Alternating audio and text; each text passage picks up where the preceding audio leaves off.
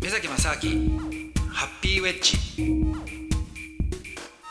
宮崎正明です。アシスタントドキドキキャンプ佐藤光晴でございます。この番組は国際文化アナリストの目崎さんとまったりおしゃべりするひとときでございます。目崎さんよろしくお願いいたします、はい、よろしくお願いします。さあ今回はどんなお話でしょうか、はい、えっ、ー、とですねスリランカの話をちょっとしたいんですけども。スリランカ以前にも一度ねそうなんですよ。話ございましでね実は最近ねちょっとねスリランカ字見てまして。あスリランカ。スリランカ字見てなかなか人生でないですよ、スリランカ字見ることが。はい、あそうですか、えー、いややっぱもうカレーもスリランカ。あ そうか。い。やもうスリランカスリランカカレー。スリランカカレーめちゃくちゃ辛いですから。スリランカの普通のあのいわゆるイン,、インドというといやもうインド人もびっくりですよ。逆にね。本当に辛い辛いんですか？辛すぎてあんなの食べられないですよ。ええー、全部辛いですから。あそうなんですか、もうスイーツ以外全部辛いです。スリランカはじゃあもう辛い食べ物がいっぱいあるんですえだからもう辛いのばっかりです。あ、はい、そうなんですか、はい、えでもねそのまあスリランカね最近まあ仕事なんかでよく行ってるんですけどもいろいろとその行けば行くほどスリランカっていう国のその何ですかねこれまでのね、発展してきたそのまあ成り立ちというか経緯がね非常になんか興味深いというか面白い面白いというかいろんなダークな部分もあってで最近もね本当に今もう今スリランカに行くと、もう観光客はたくさんいるしでまあ気候もね温暖で、非常にその過ごしやすいしでめちゃくちゃ安全なんですよ。ああそうなんですか、うん、もう全然あのもうなんていうんですかね身の危険なんか何も感じないですしで人々もすごく穏やかで優しいしであとあの建設ラッシュになってるんですよね今ね。あビルとかもうホテルとかビルとかねものすごいですよ。もう世界中からの資本がねすごい勢いで入ってきてでまあそういうそのここ本当に数年経済発展してるんですけどもやっぱり7年前まではねあのもう20年ぐらいかなずっと内戦があったんですよ。で内戦っていうのもあのスリランカの北にね、はい、タミール族っていう、まあ、いわゆる民族が違う人たちがいるんですよね。でタミール族っていうのは、まあ、あの文化も違うし言語も違ってね、で彼らはあのインドの南のはい、あのタミールっていうまあ同じだからインドの南の人たちと民族的には同じ人たちなんですよ。でその人たちの、まあ、末裔というか、まあ、流れてきた人たちもいるんですけれどもがそのやっぱりインドって言ってもいろんなその民族がいるんで、だからインド側からの人たちというかタミール側からの人たちからするとそのスリランカで独立国家を作りたいっていうのがねずっとあるわけですよ。はい、だからスリランカの北の方ではやっぱりそのタミール族がねタミールタイガーっていう、はい、そのまあ一つのねまあ主流の人たちからするとそれはテロ組織になっちゃうんですけどもやっぱり独立派というかね、うん、独立したいその人たちがいてで当時はねもう本当に実は資金も潤沢でで自分たちの軍隊しっかり持っていてで自分たちの例えばもう軍隊というか軍隊どころか、えー、本当戦車からそのもう戦艦から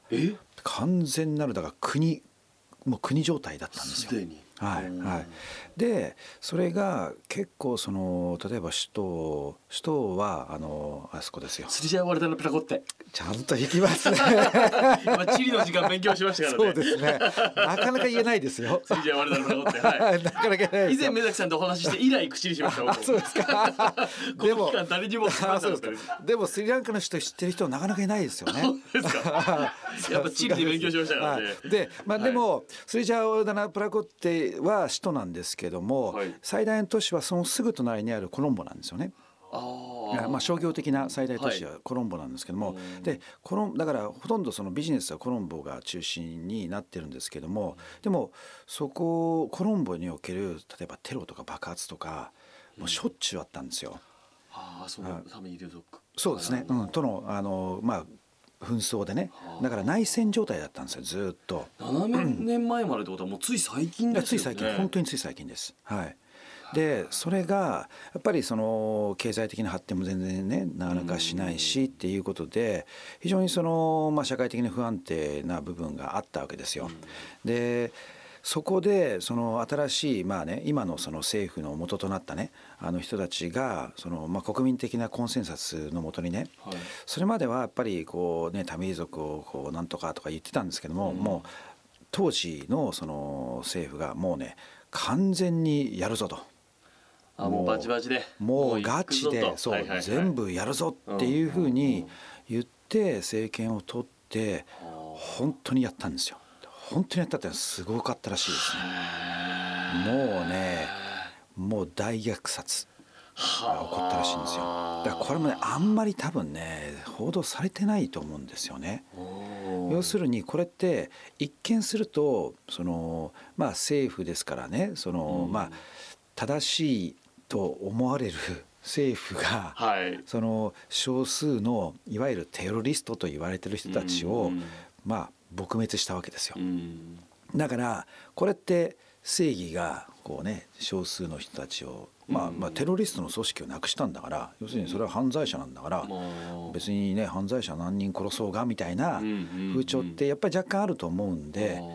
ただじゃあ実際ね何が起こったかっていうとその、まあ、タミル族っていうのはどうしてもそのインド的なねその資金のバックアップとかいろいろあったんで,、ですごくその優秀な人たちがたくさんいたわけですよ。なかなか手こずったんだけどもそこにやっぱりスリランカだけだとなかなかその資金的にねそのバックアップがないってことでどこが入ってきたかっつったらどこだと思います？えー、わけわかんない。近くの国？じゃないの、うん、うん、中国ですよ。えー、中国ですか？中国。中国は。なんでですか？いや中国っていうのはもうね世界中いろんなとこで資源だったりとかあともういろんなインフラとかをね構築するためにものすごい投資してるんですよ。でスリランスリランカって、えっと、こう地図上で見ると、えー、インドのちょうど南の方にあるんですけれども、はい、えー、まあ、アジアとヨーロッパのちょうどね真ん中にあるんですよ。だから中間地点なんで、はい、あのいろんなその例えば貿易の拠点としては非常にね重要な場所なんですよ。だから昔からその南回りでその船で行く人たちっていうのは大体スリランカに寄ってってるんですよね。